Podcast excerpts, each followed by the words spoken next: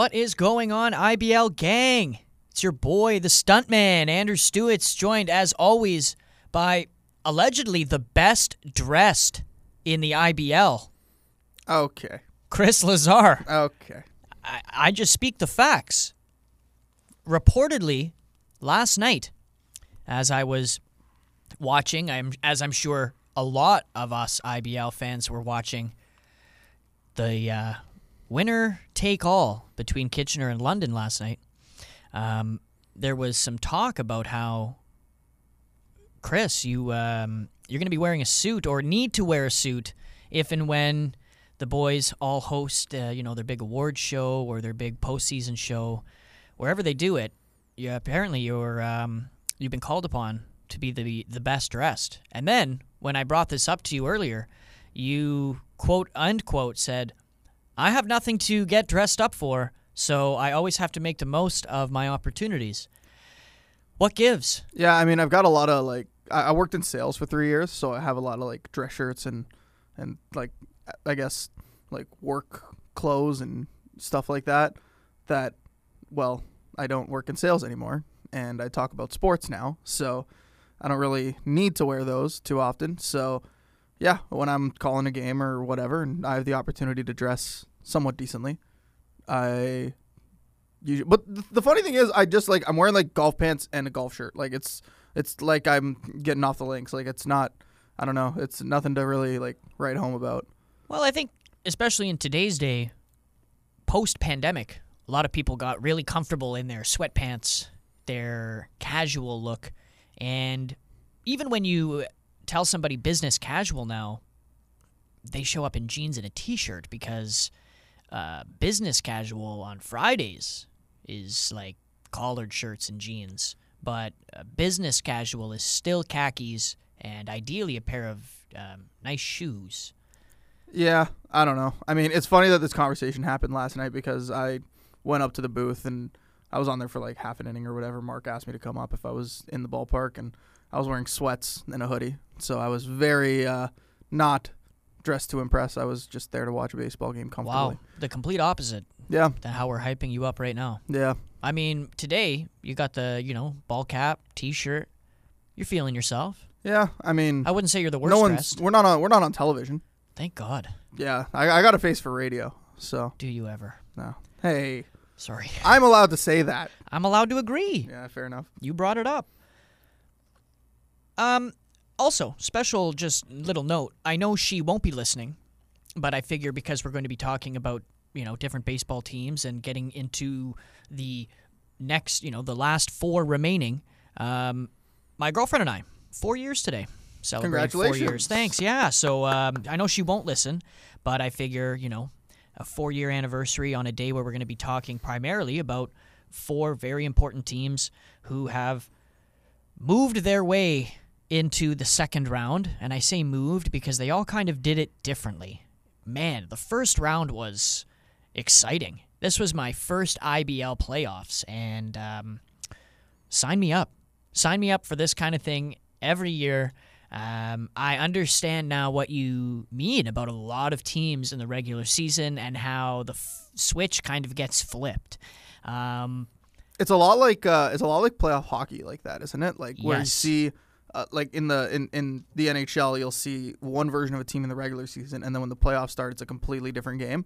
It's very much like that in the IBL, and you see what I mean when I say a team like Toronto doesn't care about the regular season, and then they show up in the playoffs, and it's a completely different. It's not even just a different type of game; it's a different mentality. It's a different attitude. two close games for them. That six five game and that even that five three one. Their their game one win. Um, close, close, but to get that away win was crucial for them. And then they um, the bats came alive in their uh, in their game. Their 10-4 win to close out the series, but. I want to go back to last night's game because I would like to make a formal donation.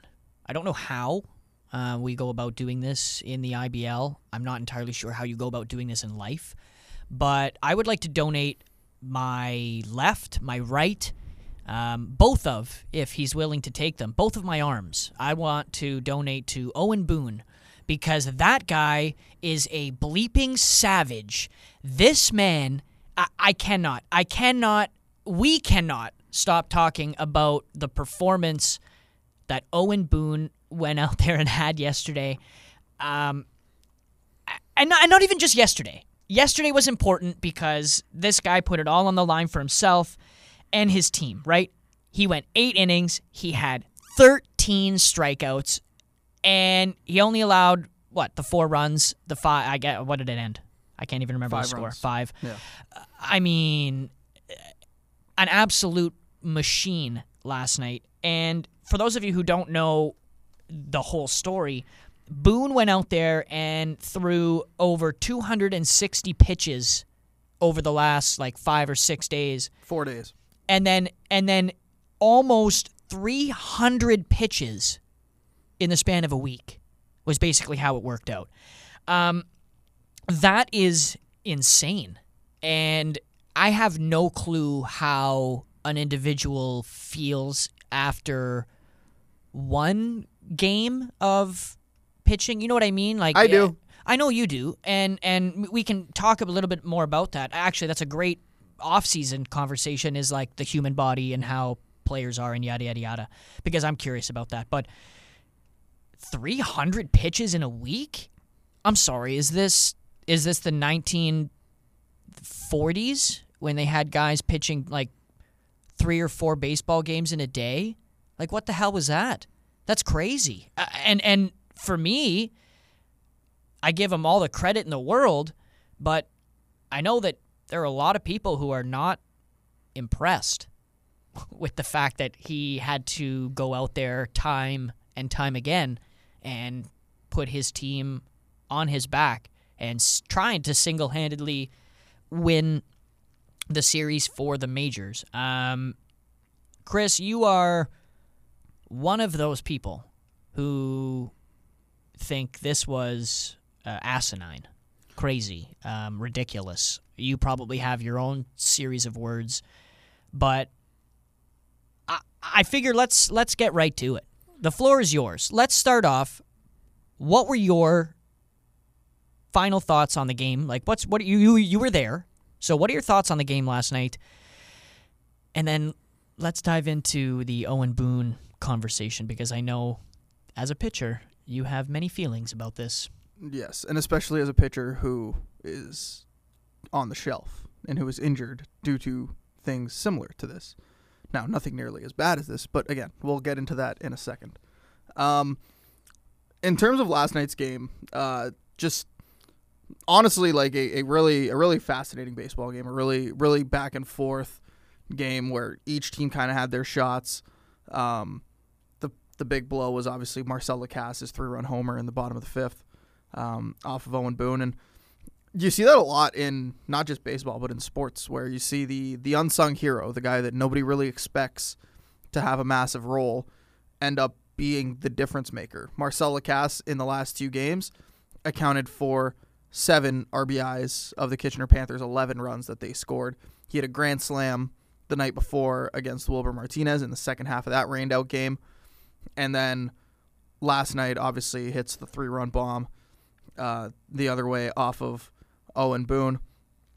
And honestly, that was a situation where home field advantage was a real advantage for Kitchener because I don't think that ball leaves any other ballpark, maybe Christie Pitts, but I don't think that ball gets out anywhere else. And if London's at home and that's in, in that game, they might win because I don't think Liam Wilson's home run leaves either um, in that situation. So, but again, give credit where it's due. Both teams are playing at the same park, so at the end of the day, it's a level playing field. Um, and what it came down to was, yeah, like uh, Kitchener hit two homers and London hit zero, and London made a couple of errors. Kitchener did not. The one unearned run ends up being the difference in the game. Both both teams gave up four earned. Um, Christian Hauk was, I thought Christian Hauk was solid. Um, he was attacking the zone. He was in the zone. He kind of got nickel and dimed a little bit. He didn't give up a ton of hard contact, but a lot of balls that were just rolling through the hole and uh, just blue pits getting over guys' heads and, and things of that nature. Guys weren't squaring them up very well, but um, it's always a grind in a game like this, in a in a in a winner take all game where every pitch matters so much. Jose Vasquez comes out of the bullpen, does an outstanding job in his three and a third to shut down uh, to shut down London, and then Jordan Bonnick was outstanding in the ninth.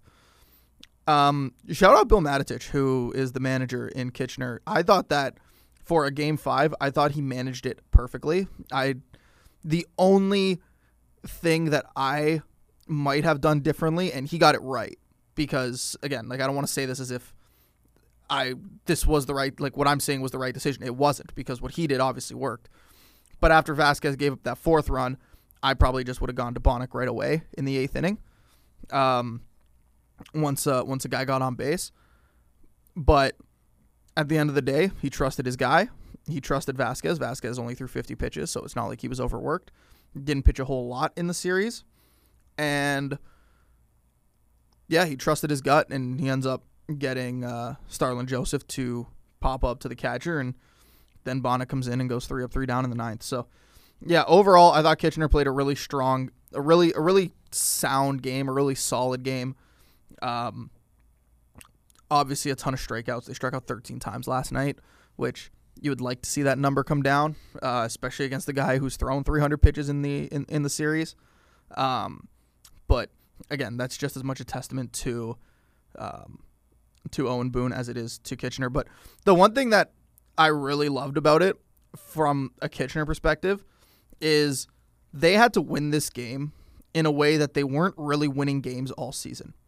The only time we really saw them win games like this was a couple times against Welland earlier this year. Besides that, they would have to score 9, 10 runs. This game, they only got five, and they didn't score after the fifth inning, and they managed to hold on.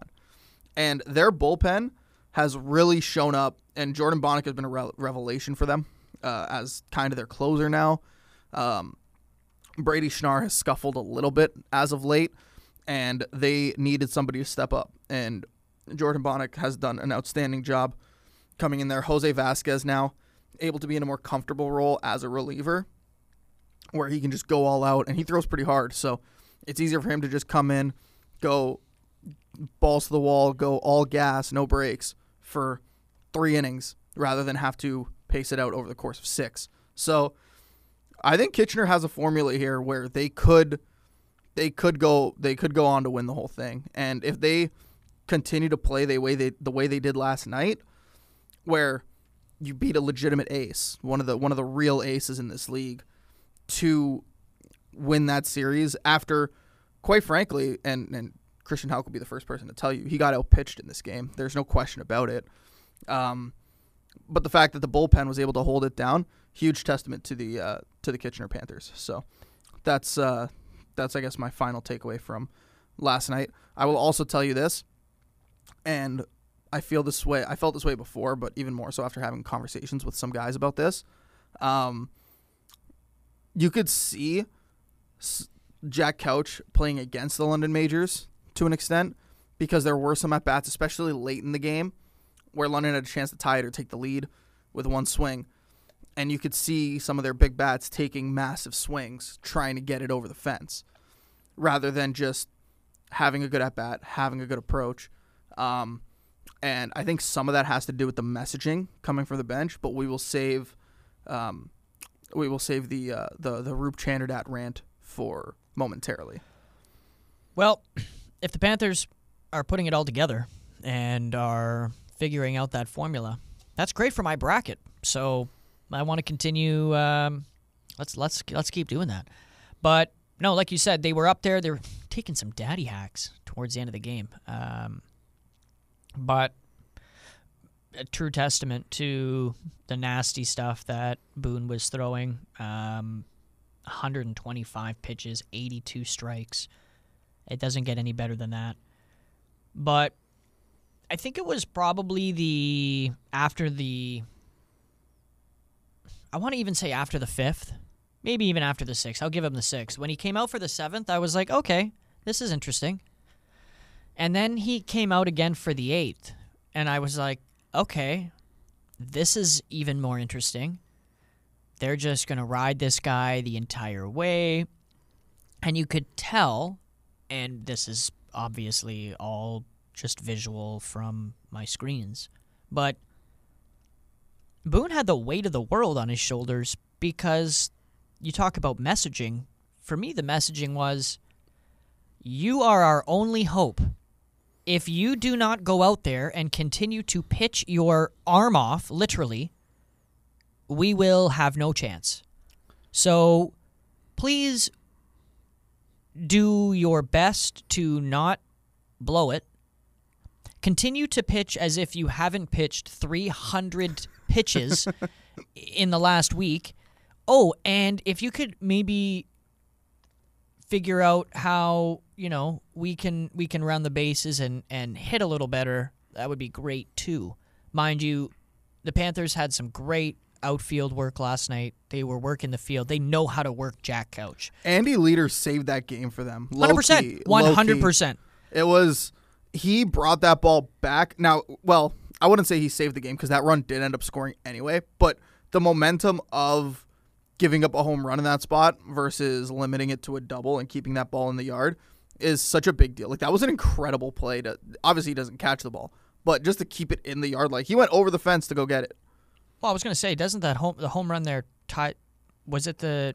No, that oh, was, it was in for the double. Correct. yeah, yeah, yeah. Yeah. So Yeah, I mean, which you, ended up scoring anyway. But again, it's it's a momentum thing though too. If he hits a homer there, eh, you come out and maybe your next guy hits another one, or you're you know what I mean. Mm-hmm. I, I think that yeah, that's a that's a momentum shifter, um, but also speaks to how these guys adapt to their surroundings. And I mean, yeah, Andy Leader proving that um, doesn't matter where he's playing, but he likes uh, he likes the coach. He's comfortable on the coach. yeah. We yeah. dig that.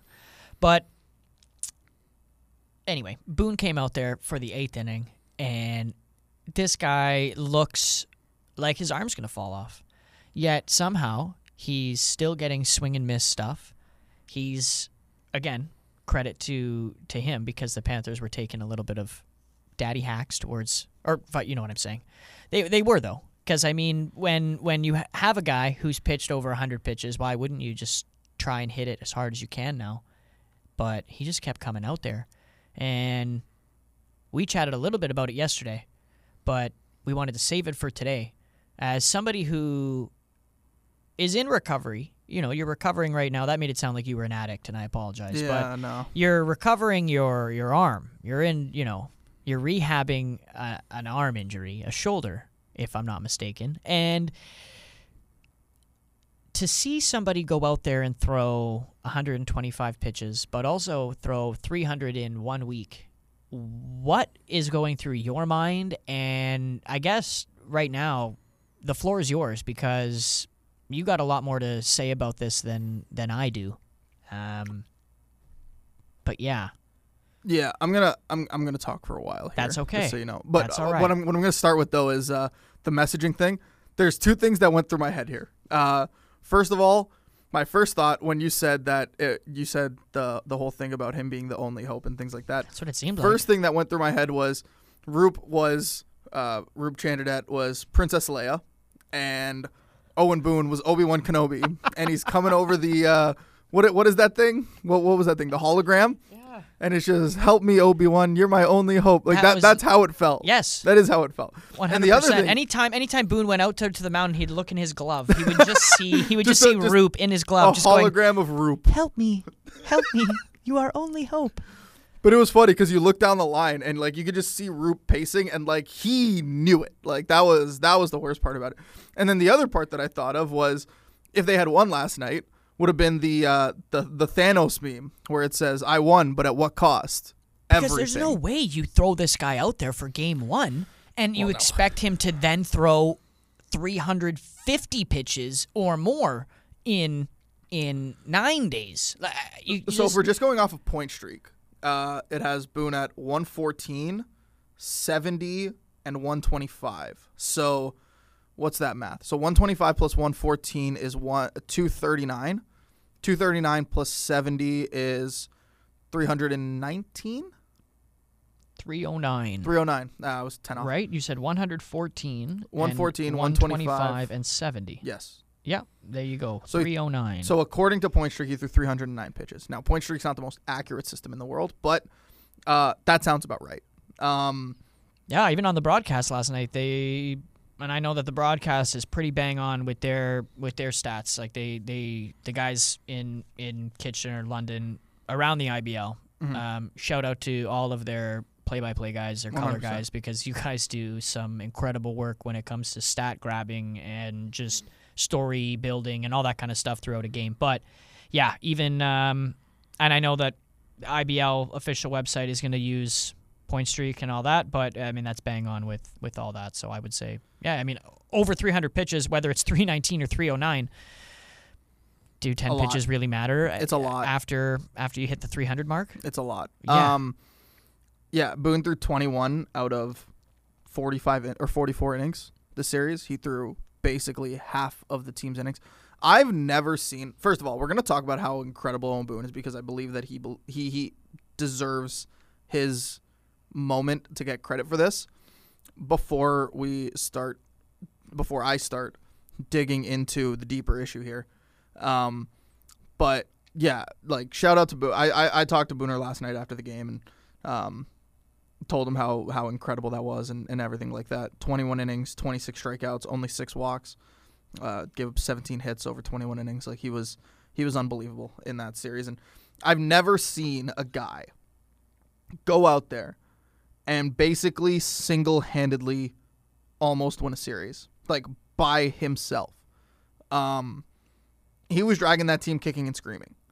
They used three pitchers all series, maybe four. Skylar Janice might have thrown an inning, but just unbelievable that he was able to do that. Um, we saw another situation earlier this week, which we'll talk about later with Custodio, where he tried to come back on very short rest and was very ineffective. Um, well, Hennis Alvarado tried to come back on short rest. He was ineffective. Corbin Peters tried to come back on short rest. He got hurt, um, and also wasn't super effective before he got hurt. So, for Owen Boone to do that, like it's it's kind of a bit of a unicorn performance. This is the only league where you'll see something like that. Um, and just from a pitcher's perspective, I'll tell you when you're in the game, you do kind of have the mentality of I don't want like you're gonna have to force this ball out of my hand at this point because like for me like the closest thing I've ever had to something like this was I threw 149 pitches in a playoff game at Jack Couch, actually, ironically, um, back in 2017, uh, where I threw a complete game. But again, it was 149 pitches, and then I didn't pitch again the rest of the series or the rest of the uh, playoffs. That's we got crazy, eliminated. Um, yeah, but the, what I will tell you is that when you're in that game, the one time, if you're at least if you're rested, I can't speak to if you're not, but um, if you're rested, once you get over like 110, every pitch just feels the same. Like you just feel just as tired. Um, like you know when you're you know when you're running and your body hits a certain threshold I where it don't. just feels like you don't have legs anymore. I don't run. Well, that's awkward. that ruined my entire uh, my entire spiel. Uh, no, but no, like, I know what yeah, you're, yeah, I know what you're getting at. I have Yeah. I have run before. I just well, I don't openly choose to run. Yeah, when when you get to like a point of exhaustion, just with anything, when you get to the point of exhaustion, and then everything after that feels the exact same as it did like for the last thirty minutes or whatever, like that's that's kind of how you feel. Like you just feel equally as tired the whole time. You don't get more tired anymore. It's like an MLB the Show. If you're playing and you run out of out of stamina, you don't run out of more stamina than you already have. Like you No, just you're just out of you're, stamina. you're out of stamina, You're right? tired Um, and slower. and that's and that's how you feel. Yeah, well, and that's how you feel. Except it didn't look like he was slowing down at all.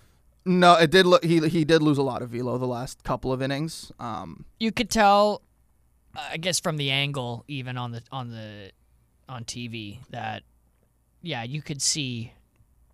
I guess what I'm getting at is I could see the ball more as the innings went on, Mhm. right? Like you saying, that's the velo dropping. yeah. But if you're asking me, like, did he did it look like he himself was losing his stuff? I mean, eventually, yeah. In the eighth inning, he looked tired, but I mean, can Yeah. you blame him? No, it was it was more the spin to be to be honest. It was it was the spin on his breaking ball, was the location of his pitches that, that he was losing a lot. Um, the Yeah, fastball was to- still popping, but he started to miss the strike zone a lot more in the seventh and eighth. well, and then he was just throwing it kind of down the middle, like not really like picking his spots anymore. Um, No, because he's Which- tired. He's thrown over 300 pitches. you can't blame him. Uh, like you say, like he was getting tired. Like no, no, no, he probably was tired before that. Uh, if they tie the game, he he doesn't come out again. You don't think? Just I'm tossing you a random question. So I talked to so I talked to Boone after the game, Right. and he said that uh, if they came back, he was going to go back out there for the ninth to warm up and see how it felt, and then he was going to let them know how he felt. This man was prepared to pitch a complete game. He did throw a complete game, If even though it was he eight did, innings. but Correct. yeah. Um, But a complete, like, full nine inning game, even if his team had taken the lead, he was Mhm. like, we're doing this yeah. the whole way. Well, like the thing the thing for him is like as a competitor, like you're it. never gonna say no. And like this is the part that bothers me so much is the manager's job a lot of times is to protect pitchers from themselves because like i've been there. When you're in that game and your back's against the wall and you're in the playoffs and all that stuff and the adrenaline's running you don't want to give it the ball. And if a coach asks you how you feel you're going to tell him you feel good. Of course you're going to tell him you feel good you know um, even if you don't and Well, no, I've never seen a guy, unless they're seriously hurt, you never see a guy say, yeah, I, I need to come out. Dude, I pitched with a torn labrum for two years in regular season games, just because I was stubborn and I didn't want to come out of a game and I didn't I didn't want to do that and I just wanted to pitch. Um, so like it doesn't. Again, I don't put any of the blame on Owen Boone here. It's not his job to take himself out of the game. It's your job as a manager to protect him. I'm gonna be very harsh here, um, but I'm gonna be honest. What happened last night, what Roop Chanderdat did to Owen Boone was malpractice. It was abusive. It was not okay. And I wish there was a way that there could be serious repercussions for him doing what he did. Because what Roop did was irresponsible. And like I said, it was abusive. Um, to put a guy through that and to make him do that because of your own, quite frankly, incompetence and inability to get any more players to be able to pitch in a game like that, it's your fault. Like if if you're listening, it's your fault that Owen Boone had to do that. You didn't do that because Owen Boone is your best guy. Well, of course you did because he was your best guy. But you wouldn't have had to do that if you had other options, if you had prepared yourself better, if you weren't scrambling at the deadline because you picked up a guy and then you had to go home. If you had prepared better, and again, some of this stuff is out of your control, but a lot of it isn't. Um, the other thing that, that, that some of these managers need to realize is the way you treat one guy is the way that a lot of guys will look at you and say that's how I'm going to be treated or vice versa. And the thing with Roop, and it's been a running theme throughout his career in the IBL as a manager, is if you're a pitcher for him, you either get abused or you don't get used. It's one or the other. Um, and who wants to sign up for that? Quite frankly. Um, again, Owen Boone is a lifer there. He's been there forever. He's been their guy forever. Um, but again, at some point, I get it. You want to win. I understand. We all want to win. But there comes a point where what you're doing is unsafe, it's unhealthy, it's dangerous, and it's irresponsible. And what Roop did last night was all of those things.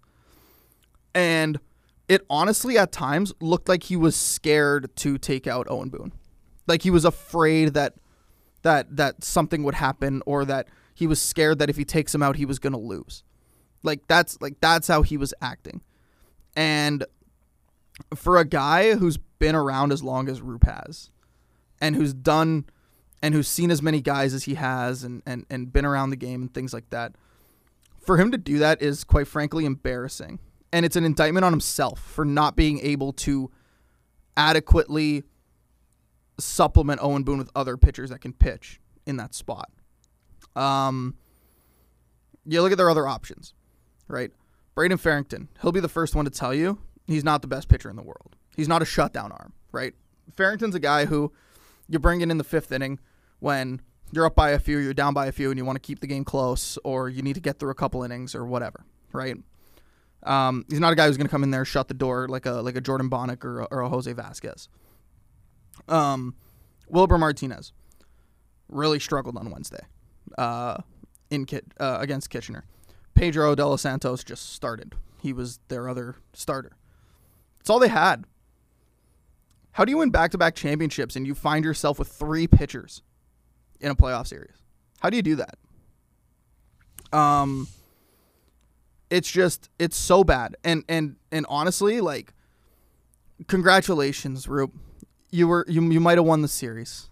What was gonna happen in round two? You were gonna get absolutely shit stomped by Welland if you go to round two, and Owen Boone's completely unavailable. Right? You go into that game five, and you lost anyway. That's the thing is even with Boone on the mound, you lost anyway because you didn't supplement him with enough pitching and you didn't supplement him with enough offense or defense. You made two errors. Like, like I, I don't know what the plan was for Roop. From my perspective, it honestly looked like he was content with his two championship rings. And that coming into this year, he was like, ah, whatever. If we don't win, we don't win. That's how it looked to me. Um, and honestly, like I'm I'm not I'm not really worried about this uh like getting out to to Roop or whatever him hearing me say this because I will never play for him. I never want to play for him. I will never let him do what he did to Owen Boone to do to me. Um and I talked to uh, again, I talked to Booner after the game and he said that he uh like I don't I don't know if uh, if if he wants me to say this or not, but I'm to say it anyway. Um he said he felt something in his shoulder on the second last batter which is understandable. The guy threw 300 pitches in like six days. Um, and that's what I felt when I first hurt myself. And there's nothing scarier as a pitcher than when you feel something in your shoulder or your elbow. Um, and like, that's the other thing, dude, is like at the end of the day, we're guy, we're, we're, we're, we're a lot of us, especially Canadians, like, we're we have lives outside of baseball. Like this isn't our thing. Especially in the IBL. Yeah, if Owen Boone gets hurt and let's say he tears his UCL in that start, right? Um I'm not exactly sure what he does for work, but I'm pretty sure it's it's like some sort of like desk job where he does a lot of like sitting and typing and stuff. Like I can't type for 4 weeks after he gets surgery. Like you're like you're messing with this guy's life now. You know? And again, Boone's a competitor. He's never gonna he's never gonna ask to get taken out. And so like if your response to this is, oh well, he should have said something, he's not going to. It's not his responsibility to. It's your job to protect him from himself. Sure, should he have maybe you know spoken up about, hey, like I don't want to do this? Yeah, maybe but I would never expect a pitcher to do that. Um, so yeah, I don't know. I think, like I said, it, it speaks to a a deeper issue that a lot of these, a lot of um, managers in the IBL, quite frankly, and it's not just Roop. This happens across the league, and it's happened for years, um, of just overusing guys. But it's one thing to overuse a guy and have him throw 150 pitches on the Sunday, right? When I saw that, I was like, that's incredible. That's awesome. Right? I thought it was great. Honestly, I thought it was great. I was like, awesome. Because I think he's capable of doing that. But then to ask him to come back three days later and throw another 130 pitches when the guy is on a week to week schedule, because these aren't big leaguers, right? Like these aren't guys who throw every five days. They throw every seven. And I ask him to throw every fourth day and throw 280 pitches in that span. Like it's just not it's not right. And I watched that game last night, and the entire time I didn't even find myself enjoying it because I was concerned about Owen Boone. I was literally watching the game and hoping that each pitch wouldn't be his last, especially from like the sixth inning on. Because when I saw him start, I was like, you know what? Okay. Like, I could see it being like, okay, like, hey, give us what you have. Give us three innings. And then we'll turn it over to whoever we have in the bullpen. Um, but that's not that's not what happened.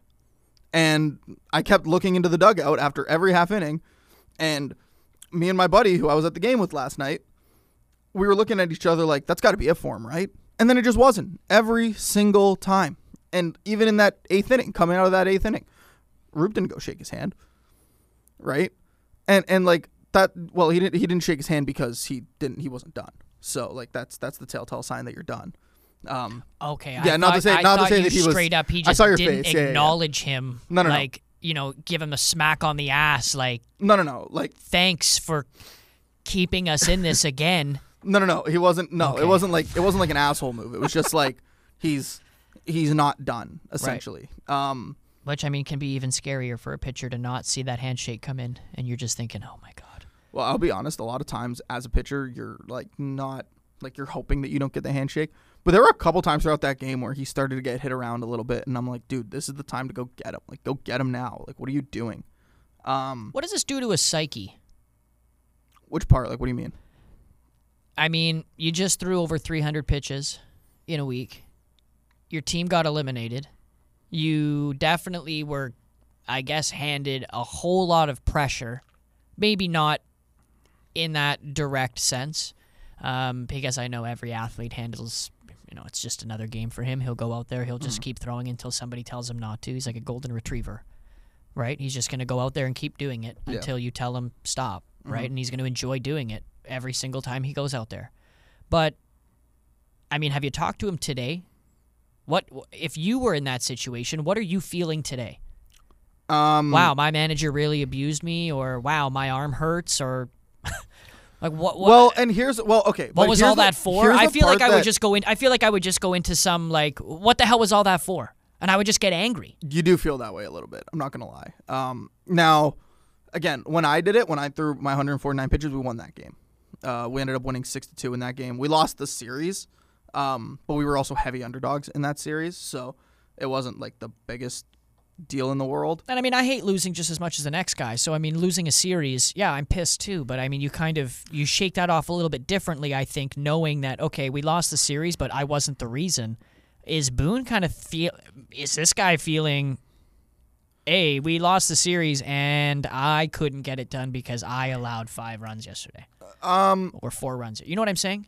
mm, like yes and no. Um, I think anybody that pitches at that level will feel a little bit like that. Like he, he even said it after the game. He's like, "Man, I wish I could have that pitch back that I threw to Lacasse because he, because as I said, right, like that's not a home run in other parks, but at Couch, he got enough of it, right, and it was a it was a pitch that hung a little bit too much, and he got he got enough of a enough of a, enough of the wood on it. So, um, like that's the stuff that you look at as a pitcher. You look at the one pitch where you're like, shit, like I just wish I hadn't thrown that pitch in that spot. Not to use his Twitter bio against him, but Lacasse found a bigger bat in that situation. Um, yeah, and he found a bigger bat that entire series. He was great, but um, Oh, three strikeouts yesterday too. Let's call you know. He went man, one, he went matter. one one for four with a huge jack. Don't get me wrong, that one jack matter. was Yeah. yeah. all you need. Call him Kyle Um, Schwarber. but uh, but yeah, no, I mean, if you're and, and, and this goes back to what I was talking about about how this is an indictment on on on Roop, um, and like his roster construction. Because if I'm Owen Boone, I say, like, it's you want this commitment from me, and you want me to put my body on the line and put my health on the line and risk everything for this. But you can't even supplement me or supplement this team with enough to win in that spot. Like the only reason they were in that series was because of Boone. The only reason. Um, they had no business being in that series at all. They were getting they, they would get dominated if it wasn't for for Owen Boone. Um, and like that's how I would look at it is like you like it's it's almost like talking out of two sides of your mouth. It's like, "Oh, so you want to win, but you want to win at my expense and you don't want to do the things that you need to do to put us in a position to win."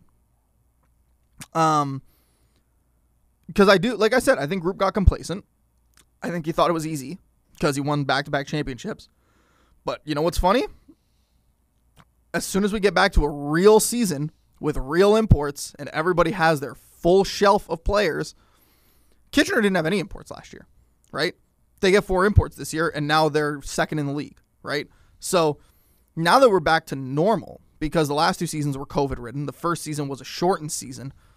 Um, And then last season was still a little bit weird because there were a lot of visa issues and things like that with COVID. Um, and a lot of teams didn't have fully stocked, uh, fully stocked teams. We get back to a full season now. London falls to seventh. Why? Because their imports just weren't good enough, and also you just didn't give them enough. Like you had like to to go into a playoff series with four pitchers is embarrassing. It's a joke. Um especially when you're a team like London. Where well, they also know better because that's not how they've won their previous two championships. Well, no, but it is. Like that's how they've gotten by. But the thing is that they've always had a second guy and they've always had one I guy out of the yeah. bullpen. Yeah, that's more so what I meant is they had more than just one guy. They Yeah. Mm-hmm. might have only had four pitchers, but uh, th- you could go to three of them. You know what I mean? Or you could go to at least two of them. Well, yeah, In like this they would have situation, it was like again, it all comes down to help us, Owen Boone. You're our, You're our only, only hope, hope. and Like- it truly seemed that way. and it was well that was the case right and like it like i said it's it's embarrassing and people have been talking about it and like i got a bunch of messages last night about um just how this is a bigger indictment of uh of of Roop on a whole and actually i have a funny tweet to read you uh and i can say this because it's public record it's out there so he Hey, it's on mad. Twitter. I also spoke to him this morning. Uh, but Justin Gideon, who is now of the uh, Quebec Capital, which shout out Quebec, they got a chance to finish first in the Frontier League, and they're going to go into the playoffs next week. Um, Shout out the Frontier League. uh, Justin Gideon, former Welland Jackfish, former Hamilton Cardinal, um, he tweeted at me and said, I've already put it in my will that no descendant of mine will ever play for the London Majors as long as Roop Chanderdat is the manager. Paraphrasing the last bit, but he said for that reason, and we were talking about Roop. Um, so, Damn. which, but that's the thing is that's how a lot of guys in the league feel, and like the problem, you know what the real problem is for Owen Boone is that if he wanted to leave, Roop wouldn't let him go. Like if if if Boone, because Well, he doesn't own him. No, but he he has his rights for another year. Because when you sign with with a team and you play for them, they have your rights for the following year, as long as they don't release you, because they can just put you on the inactive list. Well, and we all know that he's not going to get released. So you're right. Even if Owen Boone, after last night, took a few weeks, rethought, thought things over, and you know, and and uh, genuinely was like, I, I can't do this. I'm out. He And doesn't have a choice. And if, if if it got to that point, I would hope that the league would step in because these are special circumstances where Boone could literally say, and again, I'm not I'm not speaking for him. He didn't tell me any of this. This is not No, no, this is- no. This is this is just me spitballing here. Correct. Because if I was in this situation, I would consider doing this. Um, I would hope that if that if it came to that, he could go to the league and say, "This guy literally abused me last year. I want to go play for someone else." Um, and I think if you're the league, the league is better with Owen Boone in it than not. So you would like to find a way to make that work. But I would assume that he'll be back in London either way. I would hope that he's also learned from this a little bit to not allow a manager to do that to him again. Um, but yeah, this also speaks to a deeper issue of the scheduling, the IBL scheduling, which is a joke, by the way. Yeah, you haven't been a fan of the schedule at all. If anyone from the league is listening to this, and I hope you are, fix the goddamn schedule because it is it is embarrassing that you play three games a week in the regular season and teams set up their pitching staffs that way. Because that's why a lot of teams only have four or five pitchers come playoff time. Because you only need like six pitchers to get through the regular season realistically, and then you can piece together a Sunday game or whatever. Um, but if you're going to do three games a week, how the hell can you rationalize having a semifinal series where you play five games in six days? You haven't done that all year long. And now, when the games mean the most, you're going to play them in a very short period of time. Why? I don't get it. Um, like, it's again, it's not healthy. Like, it's not safe. And a reason that a lot of these teams have to do this is because they don't have the pitching staffs or they don't have the guys built up to start because there are not enough games, Right. right? So either have four games a week in the regular season or, and like shorten the length of time in the regular season. So maybe play from like, I don't know, like June till mid August, right? And then you can also keep some college guys for the playoffs or, or spread out the playoffs, right? There's no reason that you shouldn't be able to do a five game series over the course of nine days, let's say, right? Or 10 days, or even eight days. It's better than six days. So, like, that to me is is bad. Um, so I hope someone's listening because it's not like again, why do you see guys getting hurt? Why do you see pitchers having to throw too much? Because of this, because you make it this way. So let's let's fix the schedule. It's a very easy thing to fix, in my opinion. I don't think it's that hard. And if they want to give me schedule or uh, or field bookings or whatever, it's not that big of a deal, man. Like it's you, you, book the fields anyway, right? Like Welland just booked their field for a Monday. They haven't played a Monday home game all year. Like you, you can do it. Um, so yeah, that's that's my piece on that. Anyway, I think we've spent enough time on. Uh, Well, it was your piece. It was your piece on a couple of things, and and I understand that we had to get through all of that. I'm just looking at the rest of our rundown and the time we have left in our studio today, and I might Yeah, we have to blitz through it. Oh, we're going to blitz Yep. through it, my friend. Um, we're gonna quickly do some postmortems. Now, there were four teams that obviously will not be joining us in the second round, and that would be the Brantford Red Sox, the Guelph Royals, the Hamilton Cardinals, and the London Majors, who we just spent plenty of time on. So we Yeah, are going to say spend any more goodbye to on London. Um, Shout out, shout, shout out Rambo. By the way, we're not going to talk about him probably the rest of the year, but he asked me to talk about him on the on the podcast. So, Byron, if you're listening, here's your shout out, buddy. Oh my god. That was the nickname that we brought up in like week two and then never brought it up again. Yep. Yep. Yeah. Yeah. Holy crap, we have finally come full circle. Mm-hmm. Rambo. Rambo. Yo, shout he- great game last night as well. Like I mean, you know, noticeable. Um, I noticed him anyway. It's not just because he's got a fancy name that they, Yeah, he they went three for say five. a lot. Three for five. Hey, you'll take those.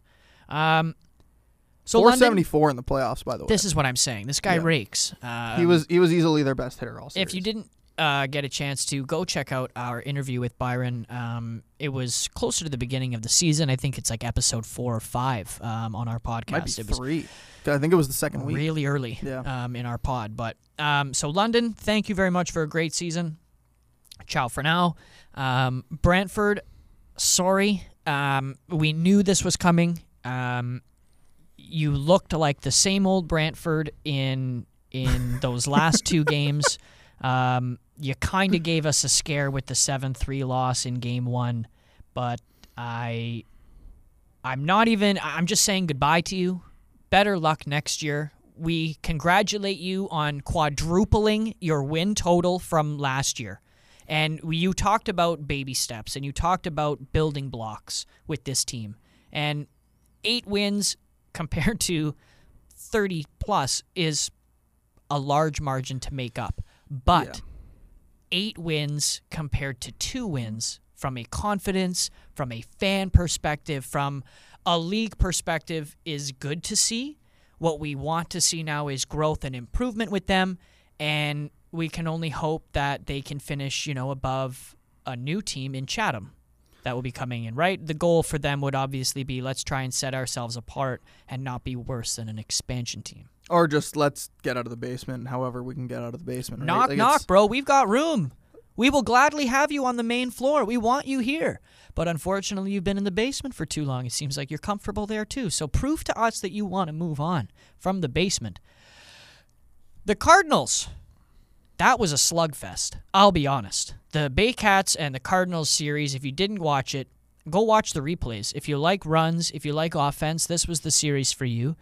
And the Cardinals gave the Baycats a little bit more of a run for their money than I think the Baycats were expecting, but they were able to slug their way through it and not without feeding you every single ounce of average banter that they can get at you. They love feeding that to you. Okay. Um, we're gonna we're gonna talk about Barrie later, but I want to mention this right now. Uh, Josh Matlow told me he listens to the podcast every week. So hi, Josh. Um, he told me I could say this, but we finally got an admission from Barrie that when I called them average, from source Josh Matlow, I was right. yeah, you should have been on time with that. But I'll Uh, add that in there after. Oh, perfect. Uh, so he, uh, yeah, I was talking to him after the game on uh, on game three. I spoke to him and he said uh, he he thanked me for for the podcast and he said that it's uh it's it's great for the league and all that stuff and that he listens and he said he told me he said quite frankly and you can say this on your podcast but you were right we were average and from him he said that it's because that he's okay with that and he was glad that I said it because he knew they had way more talent than what they were showing and they have proved it over the rest of the year. So I feel validated because he uh, he admitted that I was right about that. So Well, just wanted to get that out there. I'm glad that somebody thinks you're right about Yeah. something around here. It's pretty rare. Usually I'm the only one that thinks I'm right. Any final thoughts about Hamilton before we send them off into pasture? Um no, I mean again, I think that like George Halim's a first year general manager. I hope he learns from the experience this year. Again, they had some off field fiasco or fiascos um, where they lost some very key pieces of their team late in the season.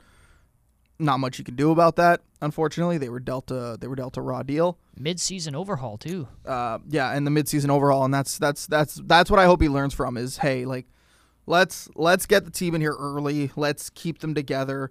Give your manager a chance to actually learn his guys and understand what everybody can do, and not have to scramble at the end of the season to figure out who can do what. Um, so They got the talent though. Talent is there. Um, yes and no. Uh, from they have a lot of outfielders. They don't have many infielders. They need to address up the middle. Uh, shortstop is a position in need desperately. Um, I think if I was them, I would just try to use an import spot on a shortstop rather than an outfielder. I think they have more than enough outfielders between Danny Berg, Tyler Duncan, Connor Bowie, um, Dennis DeBanning, like they, Brandon Nicholson. They have more than enough outfielders. Go get yourself an import shortstop. Go get yourself a legit shortstop, um, and then get yourself a second baseman. You need you need up the middle defense. Josh Niles will be back to play first base, hopefully for them, so that'll be big. Hopefully they can convince Luis Bernardo to come back again.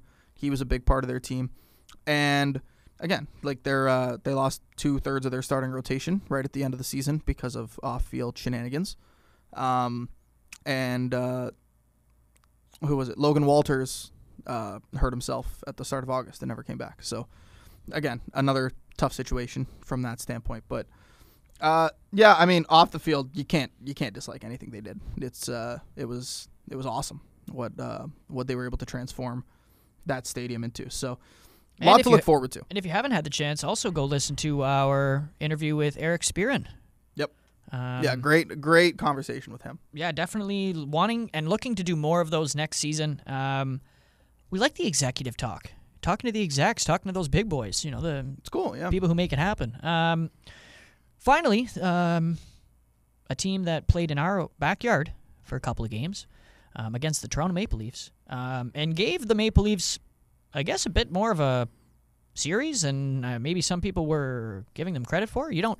It's not easy to shut out the Maple Leafs, but you did it at you did it away as well, right? You did it at the pits, which is pretty impressive, a five nothing win. But then you go up and you give up a stinker in a must win game for the Royals, and they lose that one 10 4, series over. And that's the kind of game that Toronto will look to build on, uh, especially going into game one tomorrow against Welland. But what do you think about the Royals, where they're at? Yeah, I mean with with Guelph, um, again, too little, too late from them. They their lineup had a big overhaul this season. I think we all knew they were going to be a little bit weaker um, than they had previously been. With yeah, I mean, again, they were also short on arms from the standpoint of they just didn't use guys like they, they, they overused a couple of guys and then didn't really trust anybody else. Like Claudio Custodio coming back on one day of rest to throw an inning and two thirds, gave up one hit and six earned runs because he couldn't throw strikes. Why?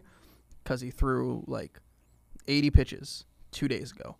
Um, Another uh, form of mismanaging and misuse of a of a yeah. guy. Now that one's a little bit less egregious than the Owen Boone one, simply because a Custodio threw less pitches, and b he's an import arm. Like his job is to be here to play baseball. Um, but even so, I mean, I was even looking from it- If you're in the league, your job is to play baseball. But you're Yeah, right. but it's As not an your, like, your job job job. is to Yeah, play yeah, yeah. baseball. Boone has a life, and if he can't use his arm, you've ruined his life. Um, yes, basically. Really so, dramatic, I'm yeah, it was dramatic, but it's like kind of true. Uh, but yeah, like I, I didn't really understand the deployment of uh, of pitching in that last game, especially. Uh, I think Dino's great. I think Dino's a, a really good guy. I think he's a good manager. Um, but that's back to back years in the playoffs where I thought he mismanaged the game, where eventually they got eliminated. Um, and well, mismanaged the series in general. I thought last year he mismanaged the series with Hamilton, where he started Custodio in the tiebreaker game with London, and then didn't have him available. They took that series for granted, ended up losing. Um, with this series, it was a little different because they were uh, underdogs going into the series with Toronto. But yeah, they uh, at the end of the day, they they did put up a fight. Uh, they made it was a competitive series. It was a competitive four games. Um, but yeah, it was just uh, it's it's tough to rationalize going with Custodio in that spot, especially with what he had. I get that he's your best guy, but in that spot, is he really like? I thought I thought Narita could have started that game. I thought that he had pitched quite well um, for them down the stretch. So I don't know. It's it's one of those spots where hindsight's twenty twenty as well. With that, uh, Dino showed his frustration a little bit in that last game, chucking a chair on the field after he got ejected. It was pretty it was pretty funny. But um, yeah, they'll look to regroup. They have a young team. They should be better next year. Um, so yeah, we'll see. We'll see them. Uh, see them next summer. Well, I just want to um, point out that um, I, I guess we tied that one, but then I had more correct on the uh, round one bracket, so I win. I win round one against you. Yeah, I think I got what three series links wrong. You were correct on. Well, uh, you we were We got we all the both series correct right, on yeah. the series wins. Um, I had we both had the sweep. That was correct. Welland Brantford. Um, I had the Panthers London series going the distance. You did not. And then I had Toronto sweeping Guelph. They did not. Um, and then you had Barrie sweeping Hamilton. I had them exactly where they should be. So um, take that, you veteran pitcher. Um, I just over I was overthinking. Okay, in my defense, the rainouts messed up a lot of my thought process on the series, but hell I will wear it. I will wear it. And I think that one series, my thought process was right. Depending on how they're going to use Boone, will ultimately depend on how that series goes. And look what happened. Um, geez, looking at that time, you have roughly four and a half minutes for each team, if you want it. Okay. Um, just to quickly, let's talk about our two series that are upcoming, and then we can get the heck out of Dodge. Um, Welland, Toronto, Kitchener, Barrie, exactly what we had projected, and this second round is going to be capital F U N fun because I mean, we love the history of Welland Toronto. This season has been great. Their matchups were always entertaining, always engaging. And I think now, when you're going to see the real Maple Leafs, you're going to see a much more, you know, I, I guess a bigger dog in the fight. And Kitchener Barrie, you talk about the formula with Kitchener and the slugfest that Barrie just went through. I don't know if Barrie's bullpen is going to be able to keep up. If the Panthers find a way to keep those daddy hacks in the lineup but keep them connecting, right? If they once they start connecting on those daddy hacks, uh-oh. Watch out, in my opinion. Um, but we also I also have that series going the distance. Um, what series do you want to start with? And I mean, we've already talked about who you have coming out of each series. Um, I have Welland winning the Toronto series three games to two.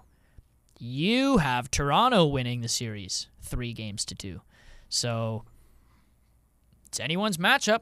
I guess we'll start there with Yeah. uh, with Welland Toronto. Um, what's interesting about this matchup is when you look at the season series, Welland swept Toronto across the six games. But they were good games.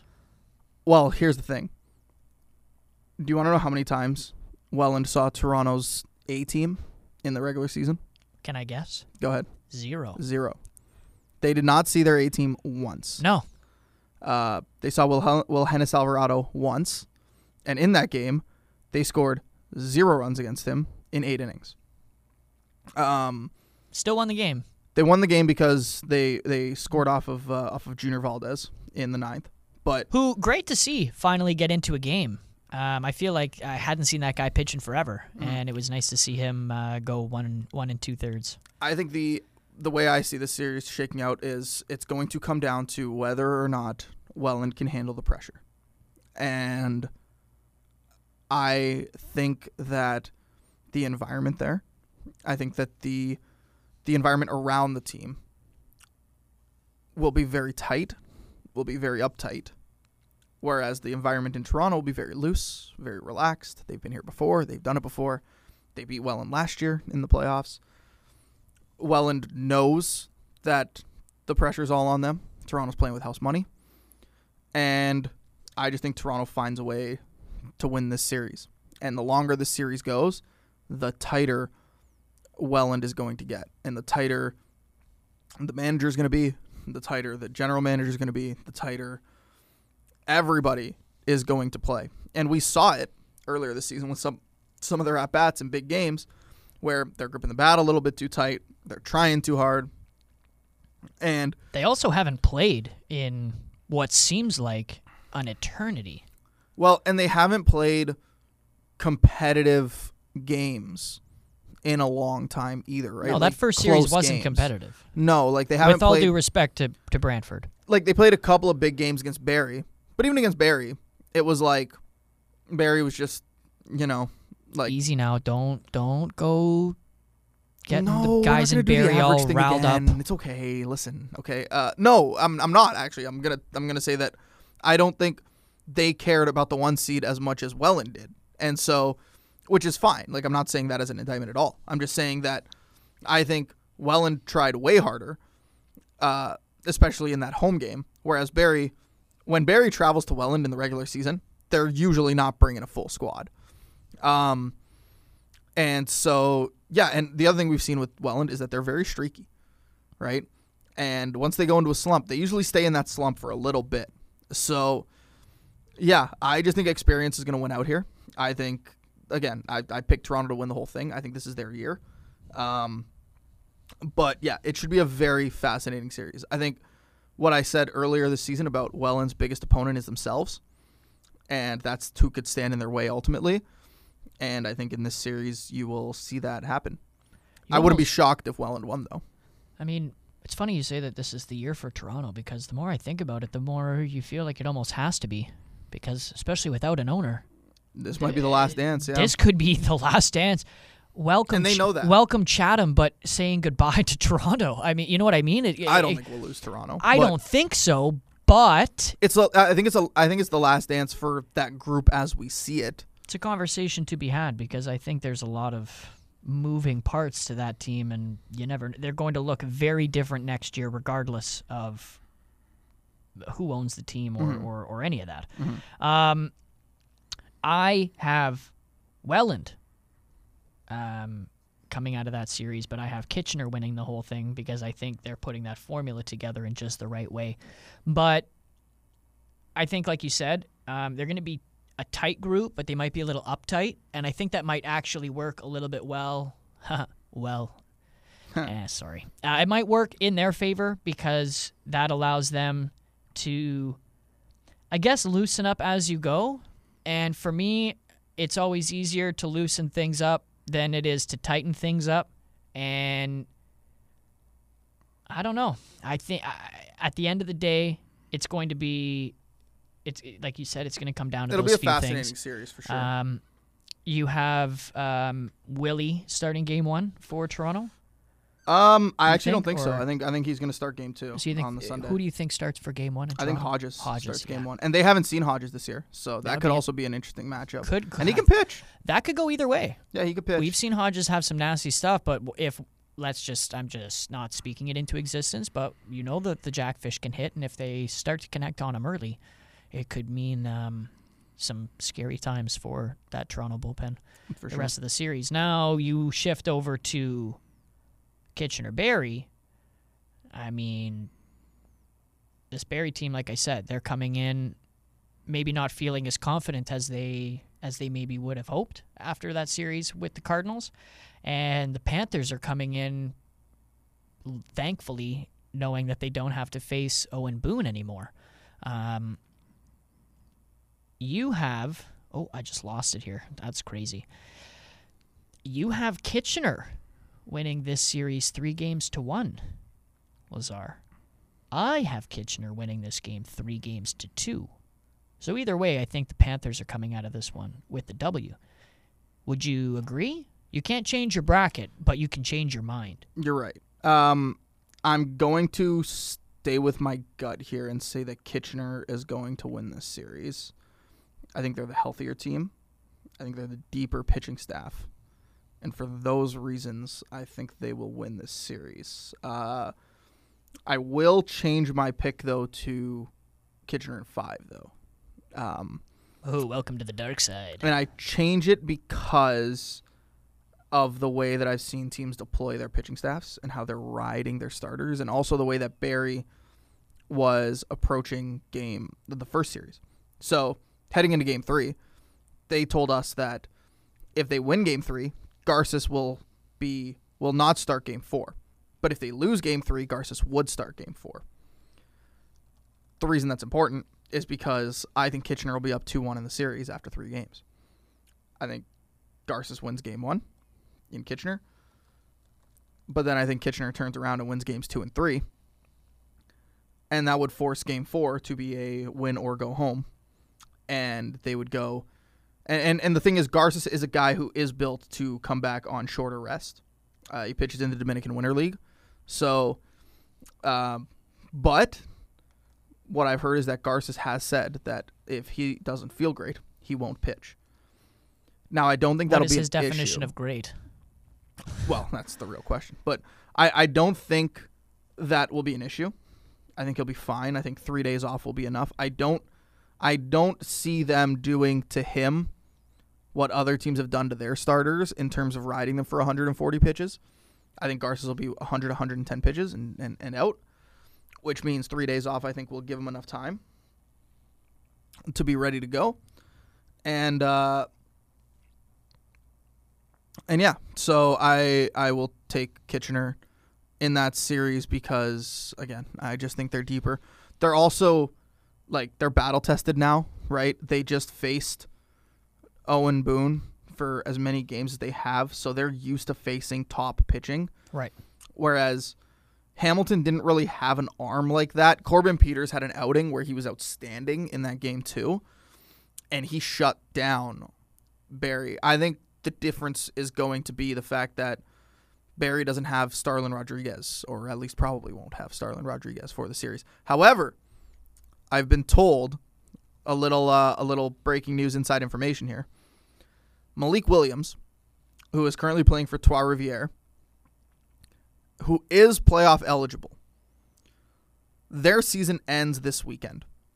What I've heard is that he will be back for the back half of this series. The source is his brother. Damn. So that feels like it's concrete enough to where I can say it that Malik Williams will be back. And he has been red hot as of recently in the Frontier League. So that could be a huge difference maker if Barrie can stay in the series long enough for him to make his arrival. Um, but yeah, this series could really go either way. I could see Barrie winning it. I could see Barrie winning both Garza starts, and then they just have to win one other one. Um, but we'll see how it goes. Uh, it, either way, this is the most fascinating pair of semifinals matchups we've had uh, in the IBL for as long as I can remember. Both matchups getting underway tomorrow. That's right, folks. Both matchups getting underway tomorrow. When you pull up the full schedule of the um, the IBL playoff schedule, and you scroll all the way down to the bottom, I'm talking all the way down. It actually doesn't give you a schedule for Kitchener Barrie yet? I actually just received that from Mark Perry. So the schedule is Saturday, Sunday, Tuesday, Wednesday, Thursday. Saturday, Sunday, Wednesday, Tuesday, Wednesday, sorry, Tuesday, Wednesday, Thursday, So Monday would be the off day in this series. which is not the case in this series because you're going Saturday, Sunday, Monday, Tuesday is an off day, Wednesday and Thursday. Wednesday, Thursday. Yep. So alternating off days, correct? Mhm. Um, which is good for the league, just good for viewership, good for baseball. But again, why don't you just go Welland Toronto Saturday, Kitchener Barrie Sunday, Welland Toronto Monday, Kitchener Barrie Tuesday? Like, it's not rocket science. They here. could adapt a bit more of an NHL playoff format. Yeah, and the thing is, the IBL is a league that is built that way. I understand that baseball isn't, eh, from the standpoint that in the big leagues they play every day. But dude, in the IBL you play three times a week. In the NHL you play three times a week. Like, that's what we're used to. Like, let's do more of that. That feels that feels smart, doesn't it? Well, they do this that way. If it everything goes five on everything wraps up on the Thursday or Friday, they can get games started in the finals on Sunday or Monday. Yeah, but why don't you just like? Does that really get it. matter that much? Well, because you need these guys to work someday, because it is a working man's league. So at least this week, the you know Salazzo knows that he can at But least. this is what I'm saying Tuesday. though. If I if, if if I play every other day, right, Right. I can go to work Tuesday. Most people morning. Salazzo's Nazi works at night, but uh, most people you work in the day, during the day. Then you go to baseball. That's a long day. The next day you can almost use it as a recovery day where you just got to go to work and you don't have to worry about baseball, and then take that day to relax and whatever. Now you're gonna ask like You're asking these guys to do it three days in a Well, row, have one day of rest, and then do it again. You're gonna ask a guy from Kitchener to potentially go to Barrie on a Wednesday night, which Kitchener to Barrie is like a two and a bit hour drive. On a Wednesday night at seven thirty, that game's probably going to be three hours, three and a half hours because playoff baseball. You're not getting home until longer. after midnight. You're not getting home till one in the morning. And then you got to go to work, which is enough to do in the first place. And then you got to go back for an elimination game five the the very next day. Come on, So this series ultimately is just going to come down to who can grind it out the most. that's to be fair. Like the IBL playoffs is a grind, right? It's it's, Right. it's a sprint. So either way, it should be exciting baseball. It'll be fun to watch. Again, I just hope everybody stays healthy. That's my biggest. That's my biggest thing. Of course, And- and especially after last night, we can only hope that everybody has stayed healthy and will continue to stay healthy. And I just hope that Owen Boone can feel his right arm today. To be honest, Yeah, I would love to. You I think can go to the toilet properly? I'd hate today? to be the troll to be like high five from last night's game, but I probably would. I was scared to shake his hand. I was like, "Can you even do that right it. now?" Wouldn't touch it. Yeah, Like made of glass. yeah, no kidding. Well, Anyway. folks, that kind of previews both series. They're going to get underway tomorrow and um, Saturday. So, which is tomorrow. That is tomorrow. I'll be all right. Um, for myself, you know, I'm at Stewart's A. And for Chris Lazar, he's at Chris underscore laser. That's L A Z E R 8, the number 8. And for both of us, this is at Inside IBL Pod, coming to you with a round one completion and now a round two preview. Round two. Fight. That's right. Round two. Fight. Folks, for myself, Andrew, for him, Chris, we want to thank you for joining us for another episode of Inside Intercounty. Good luck to the four teams entering round two. Congratulations on a great season to the four teams who will no longer be joining us on our journey. And we'll catch you back here next time on Inside Intercounty. Ciao